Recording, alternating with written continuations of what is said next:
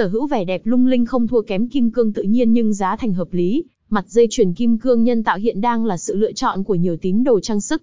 Bài viết này sẽ giúp bạn tìm được nơi mua bán trang sức kim loại tốt tại thành phố Hồ Chí Minh. Nội dung 1. Kim cương tổng hợp là gì? 2. Cách phân biệt kim cương nhân tạo với kim cương tự nhiên. 2.1 phép thử khúc xạ ánh sáng. 2 tháng 2 kiểm tra độ trong suốt qua kính lúp. 2.3 trả giấy nhám lên bề mặt kim cương để kiểm tra độ cứng. 3. Nên mua kim cương nhân tạo hay kim cương tự nhiên? 4. Một số lưu ý khi mua dây chuyền kim cương nhân tạo. 5. Nên mua dây chuyền kim cương nhân tạo ở đâu uy tín? Sở hữu vẻ đẹp lung linh không thua gì kim cương thiên nhiên, nhưng với